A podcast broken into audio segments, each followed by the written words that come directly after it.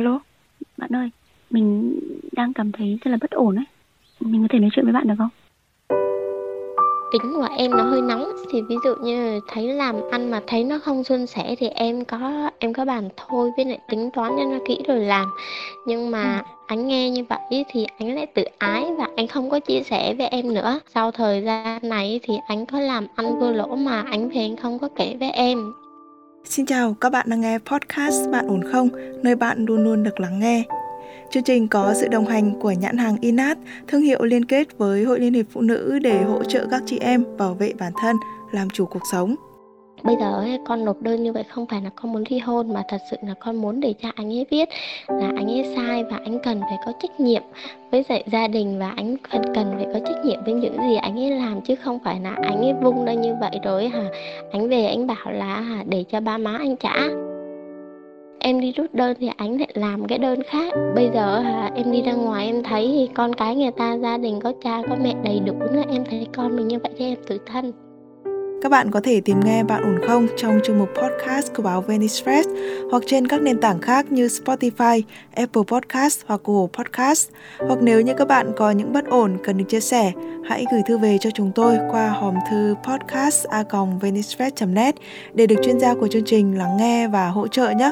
Còn bây giờ, hãy cùng đến với câu chuyện của ngày hôm nay cùng với thạc sĩ tâm lý Trần Hương Thảo. Thế thì em giới thiệu một chút về mình và sau đấy thì kể câu chuyện của em cho chị nghe ha. À, giới thiệu với chị năm nay em 30 tuổi.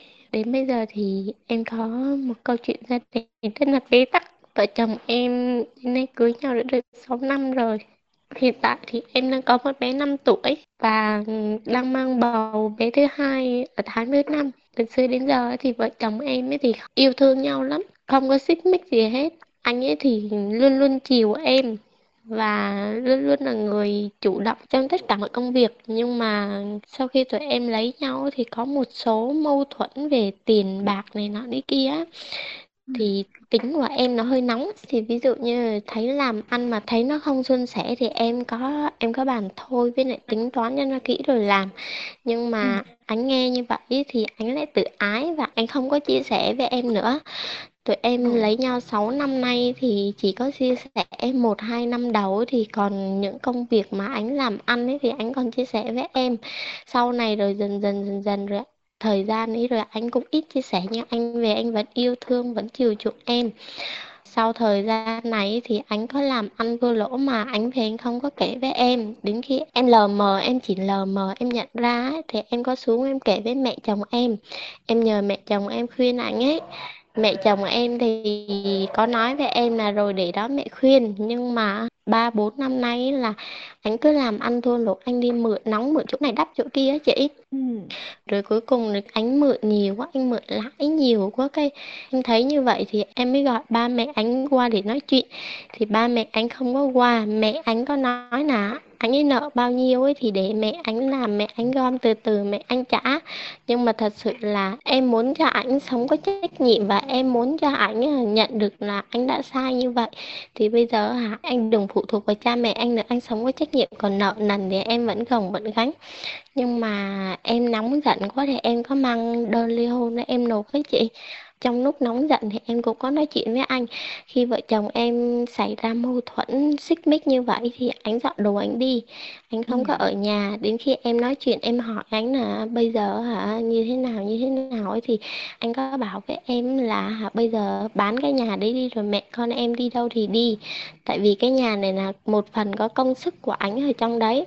Thì em có bảo là hả, công sức của anh thì cũng có công sức của em. Tại vì anh làm anh trả tiền lãi thì em cũng làm em em gom để em trả tiền gốc của ngân hàng á chị. Ừ. nhưng mà anh nói chung là anh có những lời lẽ nặng nề lắm. Rồi cái em tự ái cái em cũng để cái đơn đó. Mẹ mẹ chồng em thì có lên khuyên em đó là thôi bây giờ con con đi ra con rút đơn đi chứ không rồi nó biết rồi nó tự ái. Rồi chuyện nó lại to ra. Thì lúc đấy em vẫn còn giận ấy thì em mới bảo mẹ chồng em làm bây giờ con nộp đơn như vậy không phải là con muốn ly hôn, mà thật sự là con muốn để cho anh ấy biết là anh ấy sai và anh cần phải có trách nhiệm với dạy gia đình và anh cần cần phải có trách nhiệm với những gì anh ấy làm, chứ không phải là anh ấy vung ra như vậy rồi hả? Anh về anh bảo là hả, để cho ba má anh trả.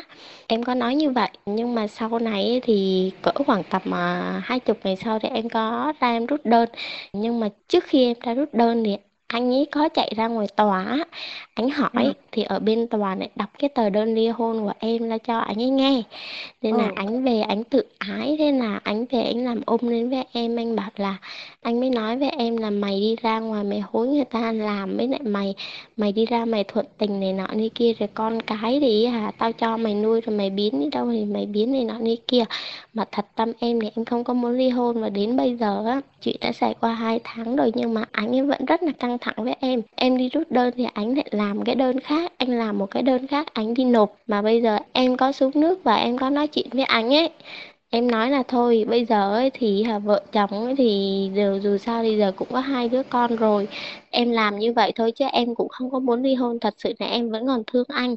Và bây giờ em đi ra ngoài lúc em nóng giận thì em làm như vậy. Nhưng mà sau này em có đi rút đơn rồi à, bây giờ hả em đi ra ngoài em thấy con cái người ta gia đình có cha có mẹ đầy đủ nữa. Em thấy con mình như vậy thì em tự thân em thương con em.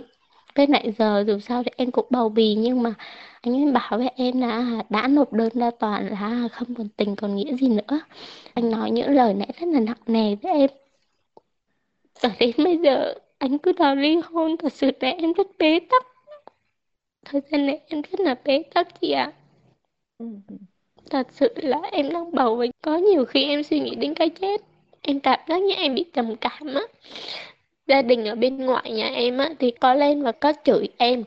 Và nói với em á là hả, nếu như mà em ly hôn á, thì em đi đâu thì em đi, chứ không được về dưới ngoại. Tại vì về dưới nhà ngoại là sợ mang tiếng, sợ mang nhục. Và đến lúc mà em đẻ thì đi đâu đẻ thì đẻ chứ cũng không có cho về ngoại chung là giữa em và gia đình nhà chồng thì cũng hơi sức mẻ một tí á. Em cũng đang cố gắng để hàn gắn nhưng mà bây giờ như vậy em cũng không biết sao hết. Anh không về nhà và anh cũng rất là lạnh lùng với em. Em đi lấy chồng xa nữa. Ở đây chẳng bà con thân thích cũng chẳng bạn bè cũng chẳng người thân chẳng có ai hết. Giờ gia đình nhà chồng ấy thì giờ cũng coi như là ngó lơ em luôn. Và bây giờ chồng ừ. em thì cũng như vậy. Thật sự là bây giờ em cũng không biết là em nên đi hay là em nên tiếp tục ở lại nữa em cách quê mình bao nhiêu km? Đã cỡ 60 hay 100 cây gì chứ nhà em mà cách 60 cây số như vậy thì tình hình giữa hai bên thông gia như thế nào? Có gần gũi nhau không?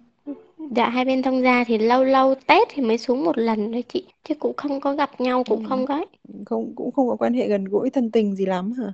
Dạ đúng rồi chị. Thế còn chồng em rồi bố mẹ em thì thế nào chồng em với bố mẹ em thì nói xưa giờ thì chẳng có chuyện gì hết nhưng mà chồng em ấy, nhiều khi những câu bông đùa những câu ấy ở dưới nhà bố mẹ em ấy thì anh không có nói ra mà anh ghi mà anh để bụng.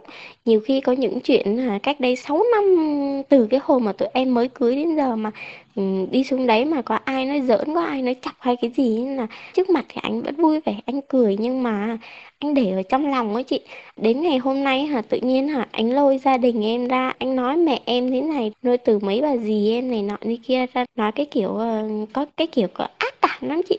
Nhưng mà thật sự ừ. thì từ xưa đến giờ thì ừ, người ta nói thì người ta nói đùa mà nếu như mà anh có thích thì anh vui vẻ mà anh không thích thì anh về anh nói với em cũng được nhưng mà đằng này anh cũng không nói với em luôn. Anh không tâm sự với em luôn. Anh không kể gì hết mà mà anh ghim ở trong lòng ấy. Đến bây giờ anh bảo là anh không chịu đựng được nữa ấy. đến ngày hôm nay thì em mới biết là chồng em ghim. Trong cái lá đơn ấy thì em viết cái gì cái đơn đấy là em làm cái đơn đơn phương. Em nói là vợ chồng em có mâu thuẫn và không thể hòa hợp được. Còn về con cái, em có nguyện vọng là em sẽ nuôi. Tại vì em chưa có sinh cái đứa thứ hai ra ấy, nên là em chỉ ghi mỗi mỗi đứa đầu thôi. Và em nói là ừ, anh ấy chu cấp cho con em đến khi đủ 18 tuổi. Còn về tài sản, về nợ chung thì tụi em không có yêu cầu giải quyết đó chị. Cái lúc mà em nộp đơn đó là em không biết là tòa nó sẽ đưa như vậy á chị nếu như mà em biết mọi chuyện nó nghiêm trọng như thế này thì em sẽ không làm. Anh ấy bảo với em đó là Ừ. hả đã đưa ra ngoài tòa là hả phải làm cho tới nơi chứ trốn chứ anh không phải là cái trò đùa. Thì em có bảo là hả tình nghĩa vợ chồng nó nói chung là tụi em sống chung là 10 năm còn thật ra cái thời gian tụi em cưới là chỉ có 6 năm thôi. Em có nói Ừ. là thì bây giờ em nóng giận quá thì em không suy nghĩ được ấy thì em có nộp đơn như vậy và em có đi rút rồi.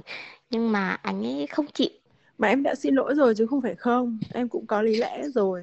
Thế còn về cái tình thương của của ba nó dành cho em bé thì sao nè?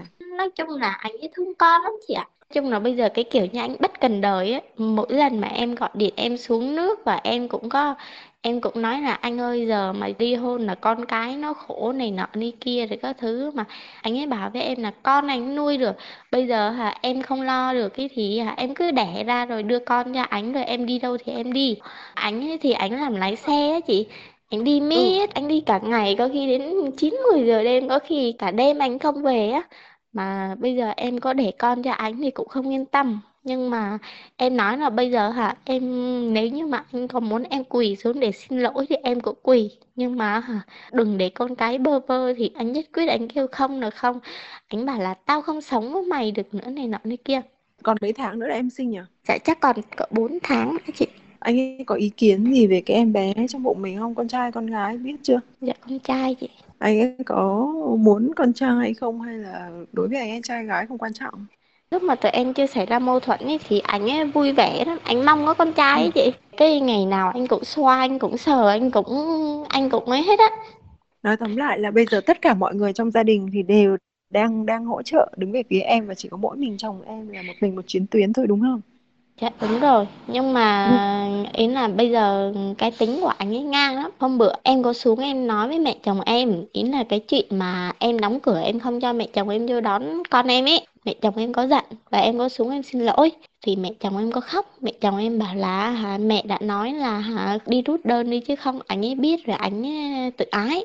Và bây giờ hả, em để cho đến chuyện đến như thế này Thì em có bảo là thôi giờ con trẻ người non dạ con chút dại mà con cũng không biết là mọi chuyện nó cũng xảy ra như vậy thôi con con có làm sai thì mẹ cho con xin lỗi. Thì mẹ em vẫn giận và mẹ em nói là à, thôi thì giờ mẹ con nó có gặp nhau thì hỏi còn không gặp nhau thì thôi mẹ cũng không hỏi làm gì hết.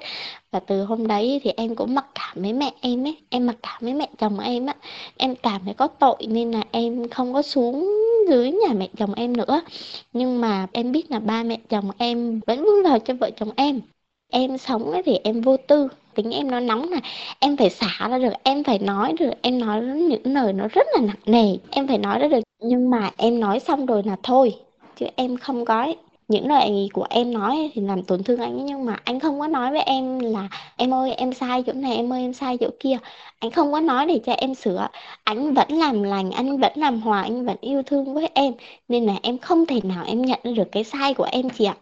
Đến khi mà đến khi mà mọi chuyện nó nó xảy ra như thế này á và khi anh và khi anh nói và khi mẹ chồng em nói á thì em nhận được cái sai của em em nhận được cái sự vô tâm và cái sự vô tư của em quá. Em kêu là cho em một cơ hội để em sửa đổi. Nếu như mà em không sửa đổi được nữa thì anh muốn bỏ anh muốn làm như thế nào cũng được. Anh nhất quyết anh không chịu anh bảo là những lời nói đấy là làm nó ghim vào trong lòng anh thù anh hận anh không thể bỏ qua được. Hai vợ chồng mà dẫn đến cái quyết định ly hôn như thế này thì tất cả mọi người xung quanh em đều đang cố gắng vun vào để cho hai vợ chồng hàn gắn với nhau. Cái điều đó là dạ. điều rất là tốt và cái thiện ý của mọi người không có gì đáng chê trách cả. Nhưng mà cái điều dạ này vô tình đã lại làm cho anh này cảm thấy là như là mình mình là người sai và mình bị cô lập với tất cả mọi người. Thế thì lúc mà một mình anh với một chiến tuyến như vậy thì anh ấy sẽ càng cảm thấy là à tao phải chứng minh là tao đã đúng và anh sẽ càng gồng mình lên nhất là với cái tính cách như chồng em là em quá rõ rồi. Một cái người mà có cái dạ. tính cách lòng tự ái cao như vậy ấy, thì khi mà tất cả mọi người đều phản đối một cái hành vi nào đấy của anh ấy thì anh sẽ càng cố gắng làm cho bằng được ấy em. Dạ nó khó như vậy cho nên là bây giờ ấy phải cho anh một cái đồng minh. Và từ cái đồng minh đó thì mới từ từ kéo lại được tất cả mọi thứ. Tức là để cho anh ấy thấy được rằng là mình cũng sẽ được thấu cảm. Và mình cũng có cái đúng chứ không phải là mình đang sai và mình không phải cố gắng vì bất kỳ điều gì. Và mình cũng sẽ có những cái lợi ở trong cái câu chuyện này. Thế thì cần phải có một cái người như thế. Cố gắng làm sao để cho cái cái sự căng thẳng của anh ấy nó giãn ra một chút về cái sự việc mà cái đơn ly hôn đến tai anh ấy là nó diễn ra cách đây bao lâu? Nó cách đây gần tháng rồi đấy chị. Ừ thế là cũng có thời gian để thư thư ra rồi đấy. Thì mọi người đừng nhắc lại cái chuyện đấy là cái thứ nhất. Cái thứ hai là em có hiểu về chồng mình về những cái gì mà anh ấy thích những cái điều mà anh ấy muốn là gì hay không? Cái tính của ảnh là ảnh thích cái gì anh muốn cái gì là anh phải làm cho bằng được cái chị ạ cho dù là người ta có cấm có cản đi chăng nữa thì anh ấy vẫn phải anh quyết tâm anh làm cho bằng được cho dù là hả nó không thành công hay nó như thế nào anh cũng làm Thế anh ấy thích cái gì em có biết không? Thích những cái điều như thế nào? Thích con người ra làm sao? Thích được đối xử như thế nào? Kiểu kiểu như vậy. Anh thích ngọt ngào, anh thích nhẹ nhàng, rồi anh thích vợ con anh nghe sung sướng. Này, từ nãy đến giờ khi mà chị hỏi về cái câu đấy thì chị chị có cảm giác là mặc dù ở với nhau 10 năm rồi nhưng mà cái sự hiểu biết về cái người đàn ông này của em nó không được nhiều lắm. Em cần phải hiểu rõ hơn về anh ấy, về những Dạ. cái sở thích của anh ấy, anh ấy cần gì, anh muốn gì. Ờ, Dạ, đúng. những cái sở thích nó rất đơn giản như là đồ ăn, công ăn chuyện làm hay là quần áo ra làm sao rồi ờ, muốn chơi cái gì đó đó đó đại khái là tất cả những cái điều là nhỏ, nhỏ nhặt li ti li ti trong cuộc sống Cái đó thì em Ừ. biết quần áo sở thích rồi như thế nào thì em biết.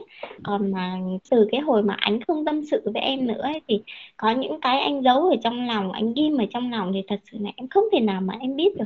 Em hỏi anh thì anh chỉ giữ cho một mình anh thôi. tại sao chị lại nói với em về những cái điều như vậy để vì, tại vì bây giờ hai vợ chồng mình đã rất là khó để mà có thể giao tiếp được với nhau ấy. Bằng những cái lời tâm sự hoặc là nói chuyện ấy, thì em phải dùng những cái giao tiếp không lời khác. Tức là một cái sự quan tâm chăm sóc dịu dàng, hay là thấu hiểu anh ấy đến tận cùng. Mà chỉ có mình em làm được, thì lúc đó người đàn ông đó họ mới cảm thấy là cái cô vợ này có một cái vị trí không thể thay thế được ở trong cuộc đời của tôi. Những người khác sẽ không đem lại được cho tôi những cái điều đó. Thì lúc đó họ sẽ từ từ họ họ giãn ra với em. Nhưng mà có một cái như thế này, tức là ngay kể cả trong tư tưởng của mình ấy em cũng luôn luôn phải nghĩ đến những điều lạc quan. Chứ còn từ nãy đến giờ khi mà nói chuyện với nhau thì chị thấy là em luôn luôn luôn luôn suy nghĩ là anh ấy sẽ nhất định anh sẽ không thế này anh nhất định sẽ không thế kia. Như chính Dạ. bản thân mình cũng đã nghĩ như vậy rồi thì làm sao mình cố gắng được ở trong cái sự mà cải biến được cái suy nghĩ hay là cái hành động của người khác? Bản Dạ. thân em đã nghĩ như vậy là tự em đã đẩy em vào trong cái ngõ cụt là là tôi đang làm một cái việc rất là vô ích rồi. Chính vì em em đẩy em vào trong cái ngõ cụt như thế cho nên là dù em làm gì đi chăng nữa ấy, nó cũng sẽ mang theo cái sự rụt rè và cái sự thiếu hy vọng ở trong đó nó sẽ khiến cho tất cả mọi cái hành vi của mình hay lời nói của mình hay suy nghĩ của mình nó đều dẫn đến cái ngõ cụt đó hết. Cho nên là cái mà cần cải biến trước tiên là cái niềm tin và cái hy vọng của mình vào cái câu chuyện này. Là cái người đàn ông này, họ đã gắn bó với mình tới 10 năm rồi. Và đây là một cái khúc quanh nó rất là đặc biệt, một cái ngã rẽ nó vô cùng đặc biệt. Nhưng tôi tin rằng là chúng tôi có thể vượt qua được. Bởi vì những cái cột mốc của hôn nhân là 5 năm 10 năm. Thì tôi đã từng đi qua cái cột 5 năm, cột mốc 5 năm đấy một cách rất dễ dàng rồi thế thì tại sao tôi lại không đi tiếp được? Cái bản thân mình phải nhóm lên cái ngọn lửa hy vọng ở trong chính mình đã. Dạ. theo này mà chị muốn hỏi em này là anh ấy nợ nần chồng chất như vậy mà em lại cố bám chấp với anh ấy và anh ấy sẽ tiếp tục em- như thế? bởi vì theo như cái câu chuyện mà chúng ta thấy được rằng là anh ấy không phải là tiêu tiền cho những cái thú vui cờ bạc hay cá độ bóng đá này nọ các thứ. Còn bây giờ chồng em ấy thì là do làm ăn thì mình cũng có thể thông cảm được đi.